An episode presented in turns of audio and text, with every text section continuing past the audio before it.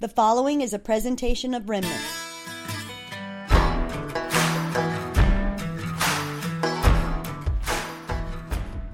Hi, this is Jerry from Remnant. Let's be honest, this life can be hectic, draining, and downright confusing.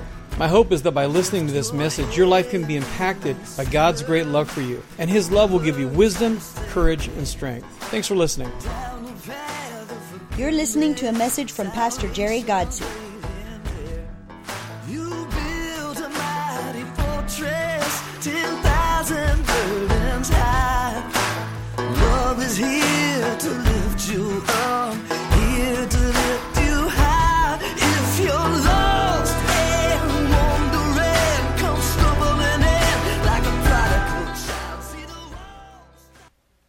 We're going to look at the title of today's message is Wonderful Counselor. And we're going to look at John, but we're going to throw back to the Old Testament because I think it really has meaning for where we are today. If you got your Bible, turn to John chapter 16. All the social media stuff was up there. Hashtag Wonderful Counselor, at Jerry Godsey, at Remnant Church. Please use your social media during the message. John chapter 16, starting at verse 12. There is so much more I want to tell you, but you can't bear it now. When the Spirit of truth comes, He will guide you into all truth. He will not speak on His own, but will tell you what He has heard. He will tell you about the future. He will bring me glory by telling you whatever He receives from me. All that belongs to the Father is mine. This is why I said the Spirit, notice that's capitalized, Spirit, talking about the Holy Spirit. The Spirit will tell you whatever He receives from me. We're going to talk about the Holy Spirit and His work in our lives today. And we're actually going to go back to a prophecy about the Messiah to do it. Let's pray. God, thank you for today. Lord, and I know that there are so many of us today that need a wonderful counselor. So many of us today that need the attributes that we're going to talk about today. Father, I pray that You'll open our hearts to hear from You. God, that our lives would just soak in all that You have for us. Lord, let my words be Your words today. Bless us now, God. We ask it in Your name. Amen. During the Depression, a man named Yates owned a sheep ranch. Mr. Yates wasn't able to make enough on his ranching operation to pay the principal and interest on the mortgage, so he was in danger of losing his property. With little money for clothes or food, his family was barely able to survive. Day after day, as he grazed his sheep over the rolling West Texas hills, he was troubled about how he was going to pay his bills. Then a seismographic crew found oil on his property. They asked permission to drill a wildcat well, and he signed a lease contract. At 1,115 feet, they struck a huge oil reserve. The first well came in at 80,000 barrels a day. Many subsequent wells were more than twice as large. In fact, 30 years after the discovery, a test of one of the wells showed it still had a potential flow of 125,000 barrels a day. And Mr. Yates owned it all. See, when you buy the land, you receive all the oil and mineral rights that go with it. But he'd been living in poverty. A man with the potential of a millionaire. Think how much 125,000 barrels of oil is worth. Day after day after day. Here's this guy living in poverty. He can barely feed his family. He's got his sheep out there on the ranch, and he's wondering, how am I going to survive tomorrow? And he's worth millions. He just doesn't know it yet. There are an awful lot of Christians that live that way. We live in spiritual poverty. We have access to so many blessings, so many things from God. And I'm not talking just money. If God never made it possible for me to earn another dime, He's already been so good to me over my years that I would have to thank Him for the rest of my life. Understand, folks, the Holy Spirit is promised to us. It's given to us. And then we act like we're on our own. We wander around like a ball in a bumper pool game, you know, just kind of going around from piece to piece, getting bounced around by the world. And we think, oh, there's got to be more to it. There is. And here's the great thing about it. If you've accepted Christ as your Savior, you have access to all of his riches, his spiritual riches. You have access to it. And you struggle spiritually and you think, oh, I'm going to die and the devil's after me. And God's like, I gave you the Holy Spirit. Use it.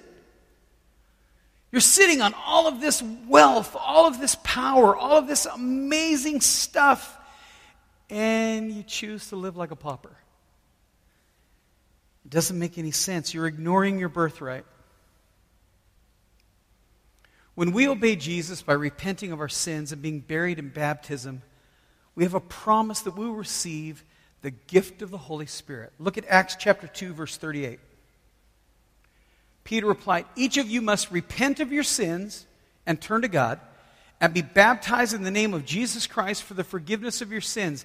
Then you will receive the gift of the Holy Spirit." It's a miracle that's within our grasp. It's promised to us. If you repent of your sins. So that's the first part. And repenting is not just saying sorry. It's changing direction. And I like that it says, if you repent of your sins and turn to God. Because the idea of repentance literally means kind of a 180. I hate it when I hear people say, yeah, I was going the wrong way and I made a 360. Dude, if you make a 360, you're right back where you started. Knucklehead. It's called math. Use it. I was headed down this road and I recognized that there was nothing ahead of it but sin and degradation and death. And I thought, you know what? I'm better than this. So I went to the Lord, I repented, and I literally turned around. I was headed away from God. Now I'm turning to God. Isn't that amazing? That's all it takes. For you to have access to everything the Holy Spirit has to offer you is to repent and turn to God. We try to make it so difficult, right? All right, you have to repeat this prayer. My most omnipotent Father. Nah. Repent from your sins, turn to God, and you will receive the Holy Spirit. Ephesians tells us in Ephesians 1:13 that the Holy Spirit is God's stamp of ownership on us. Look at this. Now you Gentiles, that's us, unless you're Jewish here, that's all of us, have also heard the truth, the good news that God saved you, and when you believed in Christ, He identified you as His own by giving you the Holy Spirit whom He promised long ago. It's a stamp of ownership. The Holy Spirit, or God, looked down at you and stamped you. Put a rubber mark right in the middle of your forehead. This belongs to God. You're His. You belong to Him. You're adopted. In fact, we're going to talk about what that means in a little bit. You're adopted. Years before Jesus came, the prophet Isaiah foresaw a Savior that would come and be a different kind of king than the king Ahaz that he had, who was not a very good king. In fact, his faith was really weak. Look at Isaiah chapter 9, verse 6, and this is really the crux of the message today. Usually you hear this at Christmas time. For a child is born to us, a son is given to us, the government will rest on his shoulders, and he will be called Wonderful Counselor, Mighty God, Everlasting Father, Prince of Peace. Every one of those titles is a revelation of what Christ wants to do in our lives. Every one of them. Look at it again. Wonderful Counselor, Mighty God, Everlasting Father, Prince of Peace. Every one of those is important to us. And you may have looked at that as just an Old Testament thing that they always read at Christmas time. But I'm here to tell you that these are earmarks of what the Holy Spirit wants to do in us today. Jesus came At the time of this of John 16, he knows what's coming. He's about to enter Holy Week. He's getting close. And that's why he told him, he said, you know what? I got news to tell you, but you can't bear it. But here's what's going to happen. The Holy Spirit's going to come, and he's going to tell you things from me. The Holy Spirit is like the go-between. He's going to reveal things to you that God has given me. So what is it that the Holy Spirit gives us as Jesus breathes to him? First of all, he's our wonderful counselor. Jesus gives us guidance. You ever feel like you're lost? And I don't mean like GPS lost, although I do that every now and then too. When I first moved to the ranch, I would get lost on the ranch. Because once you get off the roads up there at the ranch, 1,600 acres. And after a while, the trees all look alike. I think I've seen that tree before. 5 minutes ago when I passed it again. I still got one section that I don't know really well. I don't go there very often. But I mean, have you ever felt lost in your life, like you don't know what to do next? Trying to think between two jobs or wondering what your life is supposed to be. Sometimes you feel like the hokey pokey, you know. Put your right foot in, put your right foot out, shake it all about. You do the hokey pokey, you turn yourself around. That's what it's all about. Really? That's what it's all about? I'm just going to walk around shaking my leg around. Hey. And there's a lot of us, that's the way we live our lives. We just walk around like, hey, no, okay, I'll go over here. Jesus wants to give us guidance. You've got a hard decision? Ask God. And I heard a guy actually say that he opens the refrigerator and he looks and he prays about whether or not he should eat an apple or an orange. Okay, now if I'm God, I'm going to yell at this guy. Sparky, I gave you a brain. Use it. I'm not talking about that kind of decision. Well, Lord, should I have the Kung Pao chicken or the General Tso? Shut up. Just eat something. Take an egg roll. Shut up. Leave us alone. But when you're at a crossroads in your life, you need to go to God. Because he knows what's perfect. He knows what's best. He put your life together. He's got your way laid out for you if you'll just follow him. Hebrews 4:15 says, this high priest of ours understands our weaknesses, for he faced all of the same testings we do, yet he did not sin. When I was a youth pastor, I never worked for a pastor who had ever been an associate pastor or a youth pastor. They had all just been senior pastors. So when they'd give me something to do that was difficult because of my position, I would tell them, well, wait a second, but that's not a good idea. Oh, well, you don't know anything, Jerry. You just go do what you're told. And I always wanted to tell them, you don't know what it's like. You don't know what it's like to be on this side of the table. You don't understand what it's like to be the employee, not the employer. We don't get to use that with Jesus. Oh, well, Lord, you don't know what it's like to live down here. Yeah, he does. Oh, but Lord, you know, being a human is so hard. Okay. Jesus lived it. See, and every generation wants to think they have it harder than every generation before them. 13-year-old kids today, oh, you guys don't know what it's like. Of course we do. I was a 13-year-old kid at once. It was a long time ago, but I was a 13-year-old kid. Oh, but we faced pressures. So did we. Oh, but you know, you don't know. Yeah, we do. We know. We've walked there. I mean, the details are different. You've got a lot more opportunity to be stupid publicly now.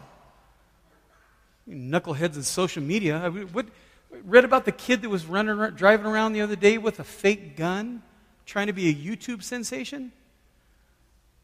No, you're just a booger-eating moron sensation. Congratulations, you're famous for all the wrong reasons.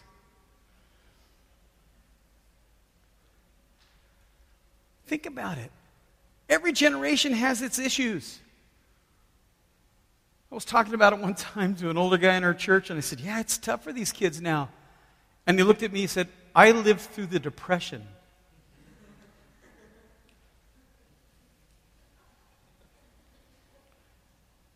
Okay, but these kids have to deal with, like, high school and stuff.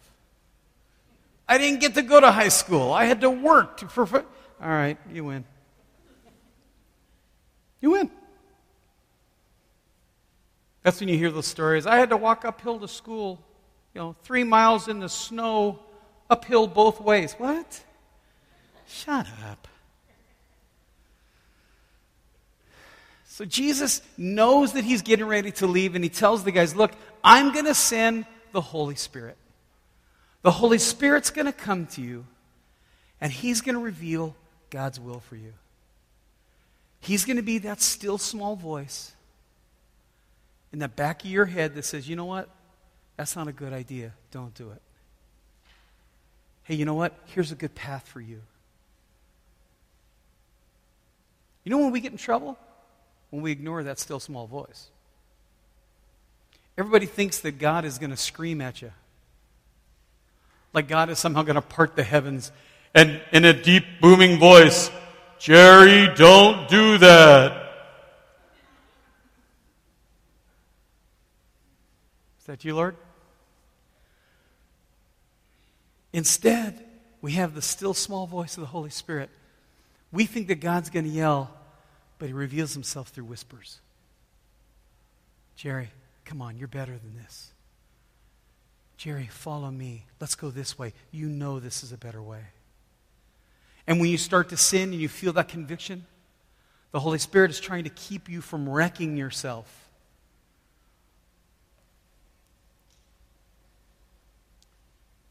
When the Spirit comes, he's going to guide you into all truth, Jesus said. The Holy Spirit makes known to us what Jesus wants us to know. Jesus is our counselor. What guidance do you need? Today, right here, this morning, what guidance do you need? See, because this is where it gets personal. Because before this, we can say, oh, well, the Lord is our counselor. He counsels all of us. Hallelujah. No. God wants to counsel you. You. Sitting here, right here in these uncomfortable folding chairs, God wants to talk to you. What guidance do you need today? What is confusing your heart and your mind? What is holding you back? Look, it's wise sometimes to seek opinions from professionals. But what about seeking counsel from Jesus? Maybe you've got a relationship issue or a financial issue or a time management or a health issue. Have you gone to the Lord with it? Have you asked the Holy Spirit if there's guidance from God? Because I guarantee you there is. We just kind of charge ahead without finding out what it is. If you've got an issue today, go to God. Jesus is our ultimate counselor in all areas. Bring your problems to him. Consult his word, spend time in prayer. Jesus' office is always open, and there are no copays. You don't get a bill from Jesus.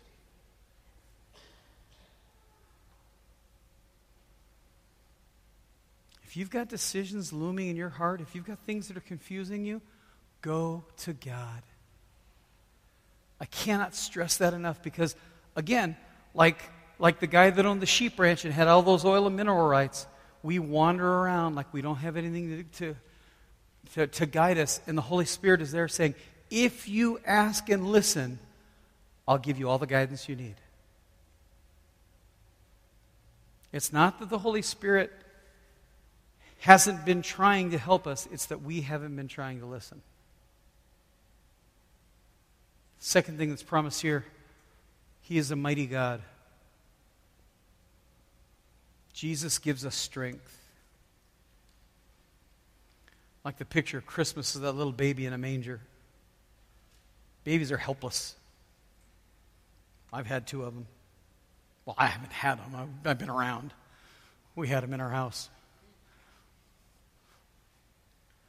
I would look at him and say, honey, he's got a dirty diaper. Mona. No, I changed diapers. Gagging the whole time. Oh.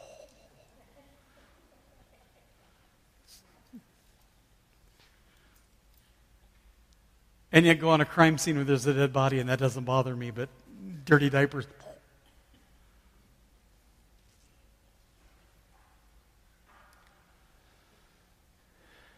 But that baby that looks so helpless in the manger is mighty. He's a mighty God. In fact, the word here suggests a war hero, strength, like strength in battle. You ever wonder why they keep making Star Wars movies? I mean, like, okay, but you kind of told the story of Darth Vader and how he got to be Darth Vader. Isn't that kind of it? No, now there's another one. There's another one coming out, Solo. And I thought it was about those little red cups, but no, it's about...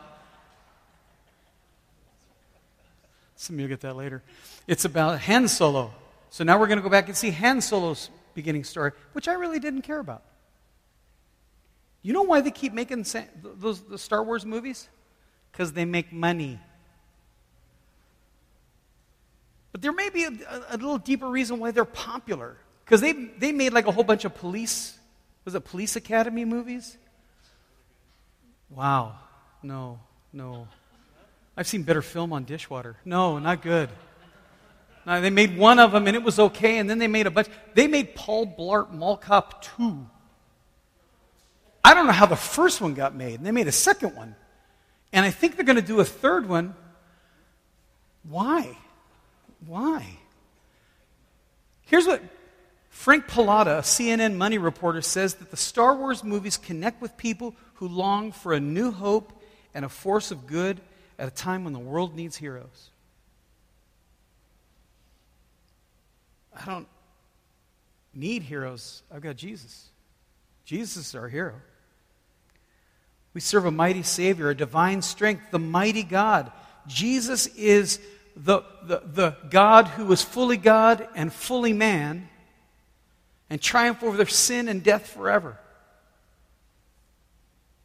Look at Isaiah 41:10. Don't be afraid, for I am with you. Don't be discouraged, for I am your God.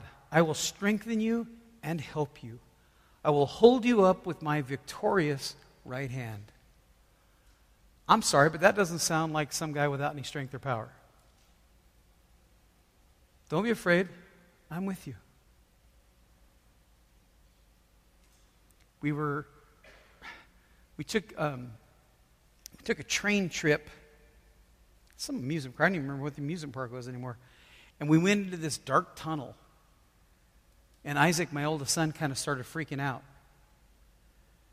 And he was sitting in the chair next to me. I put my arm around him and said, "It's okay, buddy, I'm here." It was just natural reaction. Because I loved Isaac and I didn't want him to be frightened. I didn't want him to be scared. And I'm not saying I'm a mighty conqueror. I was just dad. How much greater is it when God says, "Don't be afraid, I'm with you"? Yeah, I created the heavens and the earth, and you know, I'm the God without a beginning, without an end. Oh, and by the way, I'm with you every step of this way. All those millions for the poor guy with the ranch, and he didn't know he had it. All of God's strength, all of God's power to get us through the tough times. And we act like we don't have anything to help us. It's a shame. And it's got to break God's heart. Because God promises to strengthen you, to help you, to uphold you. What kind of strength do you need today? What is missing in your life today? What is the place where you feel the most vulnerable? The place where you feel the most powerless? In our weakness, He's strong. I didn't put it in the notes, and I probably should have, where Paul says, look, I glory in my weaknesses, because those are the places where God's the strongest. Don't be afraid to be weak. Do be afraid to be weak and not get God's help. kind of strength do you need? You need emotional strength to keep walking through the low days? You need physical strength just to get out of bed in the morning? I feel like that some mornings. When your strength seems to be failing, remember God is with you. God will be your strength. So we know that if we're overwhelmed, He's our counselor. We know that when we feel weak, He's our strength. God is also the everlasting Father. Jesus gives us love. Gives us love. Now remember who we're talking about. We're talking about Jesus, who's a member of the Trinity, God the Father, God the Son, God the Holy Spirit. And He left the splendor and the beauty of heaven to come down and be just like us. I would not have done it. I got to be honest with you, would not have done it.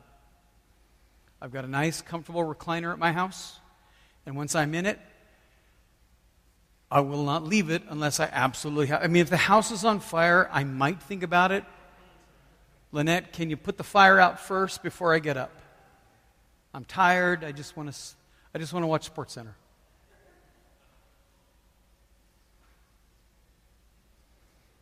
Jesus left heaven. He left heaven to come here. I leave Boulevard to come to El Centro, and I gripe about it. Oh, it's so hot down there now. Sissy Lala. I can't imagine leaving heaven. But He did. We get to know our Heavenly Father better as we get to know His Son, Jesus. That's why Jesus told Philip in John 14:9, anyone who has seen me has seen the Father. Think about that term, everlasting Father. When I think about that, I think about God's compassionate love and care and provision for us. See, most of us didn't have perfect fathers. Most of us, a lot of us had issues with our dads. A lot of us have not so great memories of our fathers at times.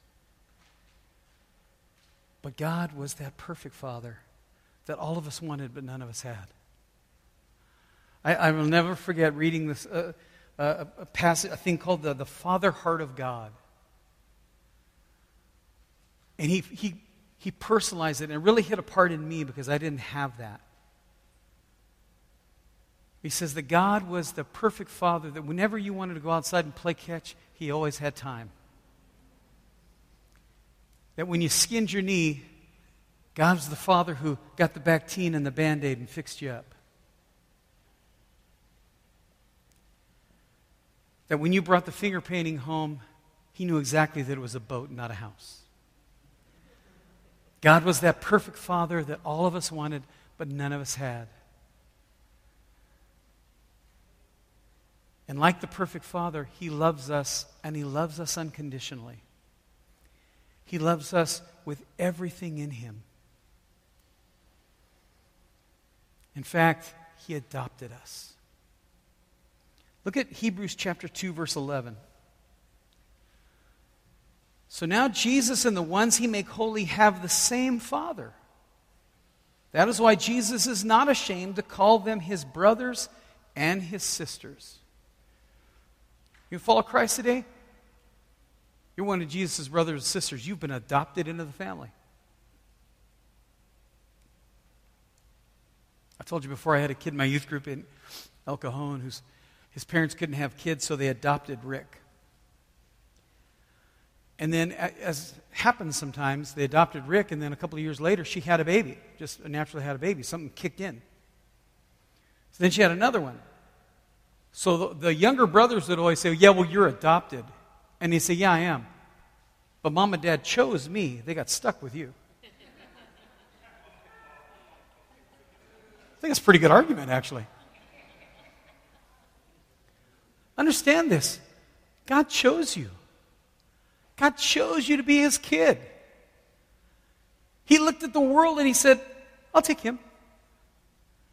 Yeah, the little bald chubby kid right there. Well, I wasn't bald when I was a kid. I had hair at some point. I'll take Jerry Godsey. I'll adopt him. He'll be mine. And for a kid who struggled with not even feeling wanted by his own father, it was amazing. It was amazing to think that God chose me to be part of his family. Amazing to me to think that God cared enough about this poor little kid in the ghetto in LA that he adopted me.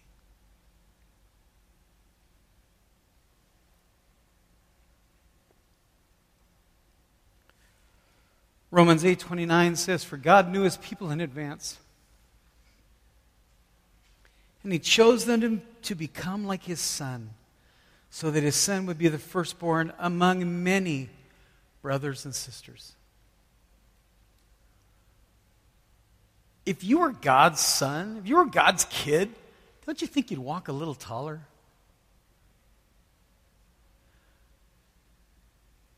You think that the prince and princesses of these countries, you think they don't walk a little taller than all the commoners? Yeah, don't touch me, I'm the prince. Don't mess with me, I got Secret Service right here. Take care of your business. Don't you understand that you are one of God's children? You should walk tall. You should walk proud. In fact, you probably ought to strut a little bit. That's right. I'm one of God's kids. Don't mess with me. Romans chapter 8, verse 14 says, for all who are led by the Spirit of God are children of God. So you have not received a spirit that makes you fearful slaves. Instead, you received God's Spirit when he adopted you as his own children. Now we call him Abba Father. Abba Father, an Aramaic term that kind of is loosely translated, Daddy. Now we don't call him, the God of our father Abraham, the God of our father Isaac, which is the way the Jews always referred to him in the Old Testament. No, we call him Abba Father. Hey, Dad.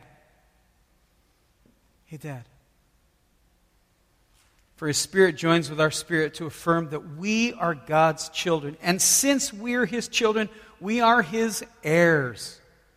In fact, together with Christ, we are heirs of God's glory. But if we are to share his glory, we must also share his suffering. Understand, this is a two-edged sword. If you want to be God's heir, you want to be God's kid, yeah, there's a little suffering that goes on with that. And people will tell you, well, if you follow Jesus, all your problems will end for the rest of your life. Hallelujah. Well, that's dumb. That's not going to happen. I still have troubles. I still have issues. Here's the difference between Jerry without God and Jerry with God. Jerry without God would have troubles and issues and not know what to do about it. Jerry with God knows where to go for strength and guidance and how to get through. And he gets God's help as he goes. Isn't that amazing? You've got pre-Jesus and post-Jesus. Pre-Jesus, your life was a mess. Post-Jesus, it might still have some issues. It might still be a mess. But God's helping you clean it all up.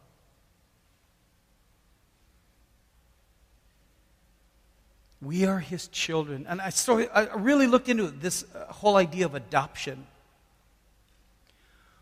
Because when he talks about adopting us, he made us his children. What does that mean to us?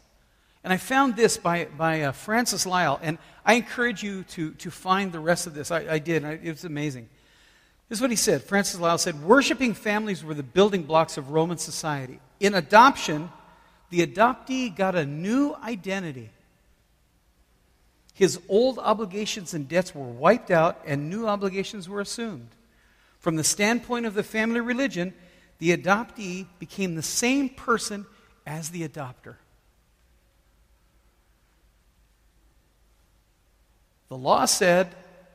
Because understand that some of these kids who were up for adoption were there because their parents were in prison for debts. And those debts were generational. They'd be passed down to kids. Your dad's a poor money manager, and now you've got like thousands of dollars worth of debt too. You were in third grade. You owe thousands of dollars.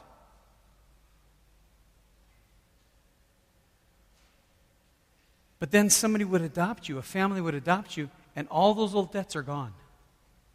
In fact, they give you a new identity. And from that moment on, you're part of that family. In fact, you're part of the family so strongly that you can't be kicked out.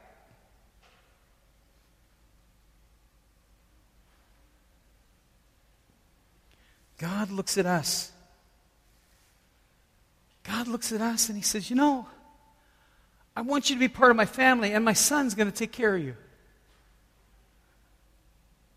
I told you a little while ago that my dad left when I was 8. And literally overnight, I went from being an 8-year-old kid to being the oldest guy in the household. I was the oldest kid. And it was my job to take care of my mom. And I learned how to do laundry. And I learned how to cook. And my mom would go to work. She had to go to work because we didn't have any money otherwise. And so I did all of that stuff. And I also had 2 little brothers that I had to take care of. And I got to admit, I thought about, drowning them to take care of them. It would have been a lot easier. Especially Greg. Tim was small enough that I could handle him, but Greg was just a case. Hope you're watching, Greg.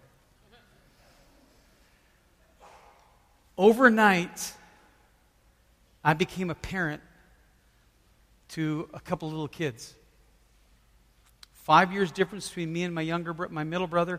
10 years difference between me and my youngest brother. And I punished them. I did all did all the right stuff. I was their dad.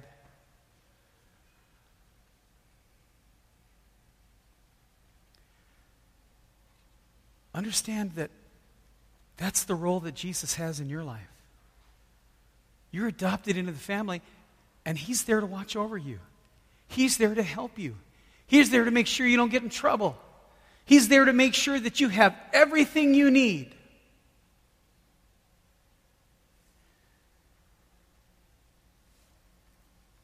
That's why John 3:16 says, "For God so loved the world so much that he gave his one and only Son, so that everyone who believes in him will not perish but have eternal life." God gave us eternal life. It was his to give.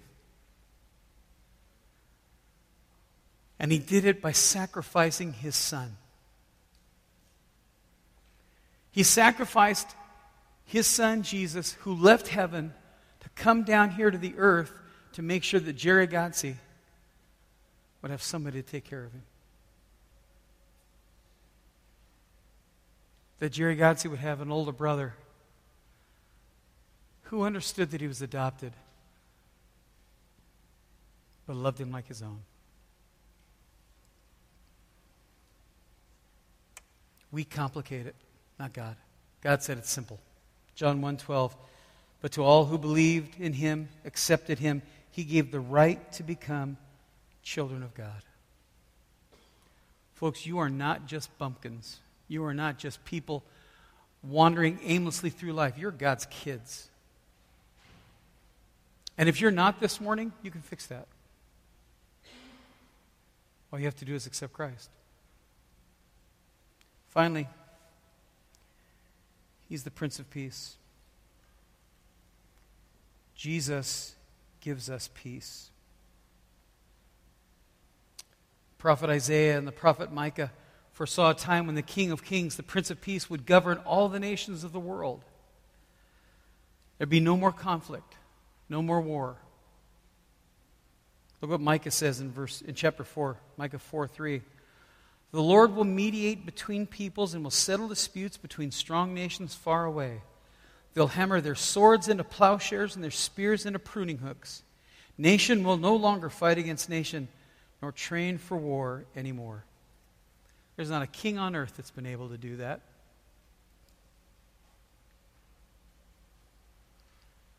But Jesus will.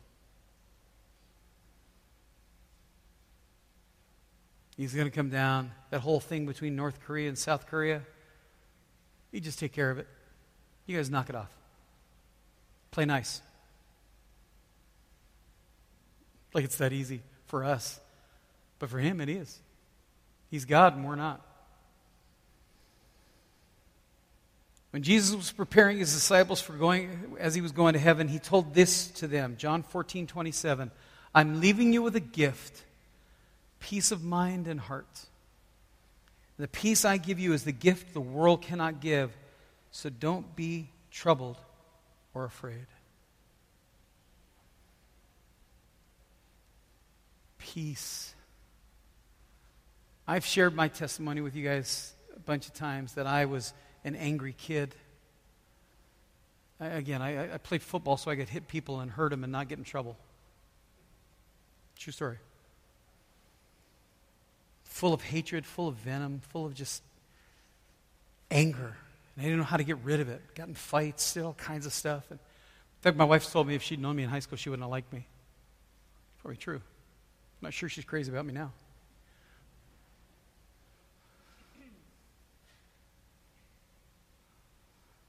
I was just so wrapped up all the time, just so, And one night at a summer camp, I fully accepted Christ and I forgave the people that had hurt me and I forgave myself for the horrible things that I had said and been. And for the first night in any time I could remember, I slept peacefully that night. I used to wake up all the time, gripping the sides of the bed, just wake up all freaked out. And that night I slept pretty much through the whole night. And over and over and over and over and over, in the middle of some of the worst things that's ever happened to me, I have felt God's peace. And I've never been filled with that kind of anger since. Because the greatest thing that Christ gave me was peace. The peace that I didn't have to be mad at my dad anymore. I didn't have to be mad at my mom or any of the other people that I felt like had let me down. I could just have peace because he gave it to me.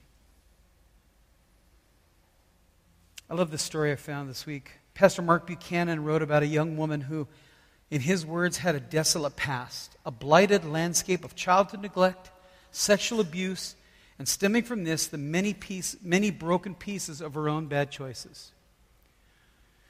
She goes to the pastor, and she poured out her heartbreaking story in his office, and he sat in sudden silence, and he doesn't know what to tell her. This is a woman whose life is broken on multiple levels. Just ripped to shreds. Everybody she's ever trusted has turned on her. Everybody that she's ever trusted has let her down. Everything in her life is a shambles, and she's done part of it, and other people have done things to her. He doesn't know what to say. He doesn't know what to do. And he wrote this in his book, The Rest of God, that therapy helps deal with past hurts, but he's not a therapist. But God prompted him to help this woman, not by looking at her past, but by looking at the possibility of a new future. And understand who you are today. If you're here today and you've got hurt and anger and pain in your past, it's there. Just like mine was there, it's there. But God has a new future. Right here today, God has a new future for you. It doesn't matter where you've been, but it matters a lot where you're going.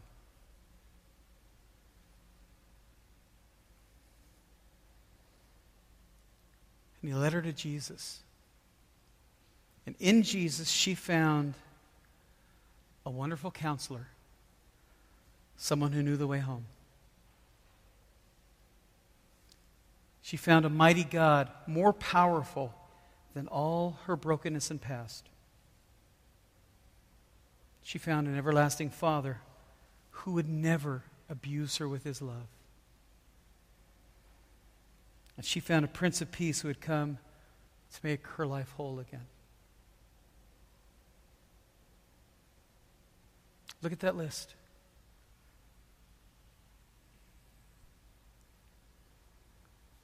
What do you need today? What do you need? It's all there.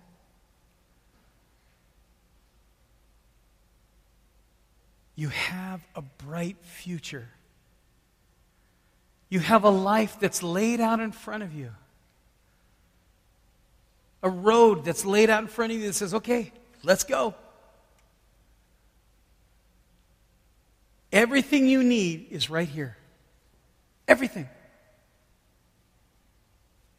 What are you going to do? This is that place where they call it the crisis of confrontation. Here's your life. Here's God's word. What are you going to do about the differences? What are you going to do about the places where God's word says, your life is this, but I want to make it this? And make no mistake about it, folks. You can walk out of here today, and everything in your life can stay exactly the way it is. You can walk out of here with your hurt. You can walk out of here with your confusion. You can walk out of here with your brokenness, your pain and your sorrow. If you want to stay that way, you can do it. Or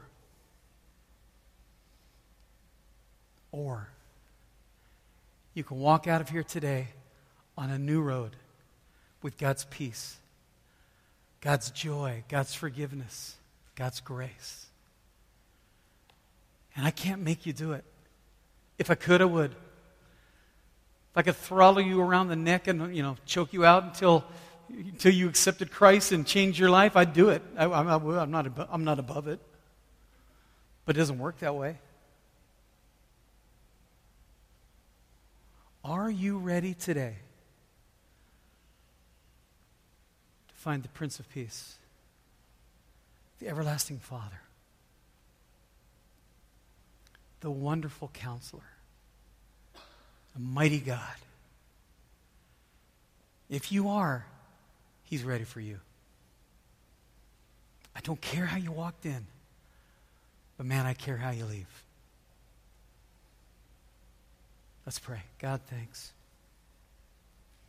What an incredible promise.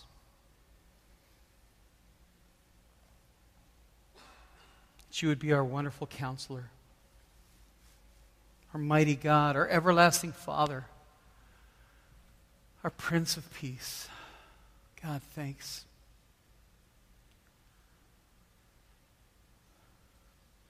Father, right now I pray that You'll come and begin touching hearts, God. I know there are people here who are confused today. I know there are people who are hurt, and they don't know where to go next. But God, You have grace. You have wisdom. You have strength. You have guidance. And You have peace. Thanks, God. Thanks, God.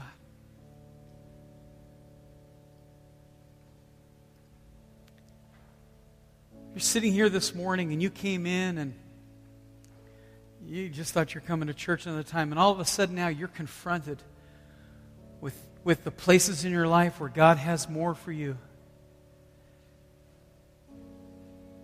You've been sitting on millions of riches, and living like somebody who's poor. If that's you this morning, right here, right now, do not delay. Don't say, I'll do it tomorrow. No, today. Today's your day of deliverance. Today's your day of peace. Today's your day of strength. Don't wait. Do it now. Go to God right now and say, God, I give You my brokenness. I give You my hurt. I give You my confusion. I give You my weakness. God, You show Yourself faithful.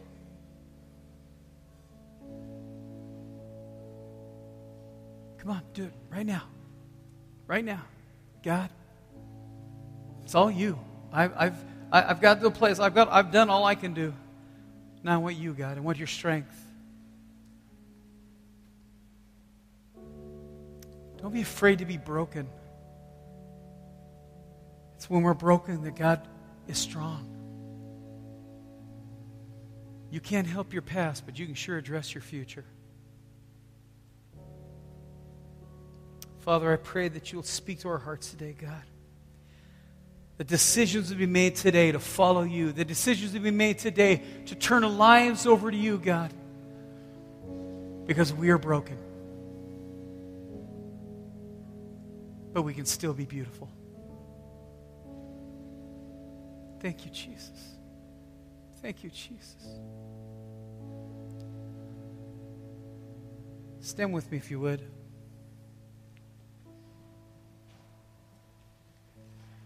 This wasn't in my notes, but I want to leave you with this thought. There's a Japanese word called kintsuji. And the idea of kintsuji is you have these beautiful cups and teapots and things that break. And they would take gold and they would put gold as filler in the broken spots. And the idea of kintsuji is that the pot is more beautiful now because it was broken and now it's fixed. It had all kinds of cracks and weak spots, but now they're fixed. And what's left is more beautiful than it began. In fact, they actually started people who would break things on purpose just so they could, put things back together and make them more beautiful. I want you to listen very carefully to me. If you're broken,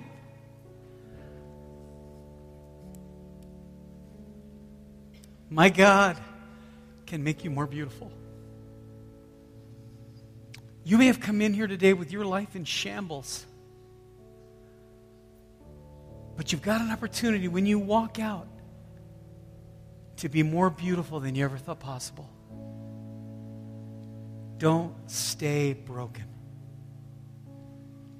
God's here to fix. God's here to complete. God's here to transform. Love you.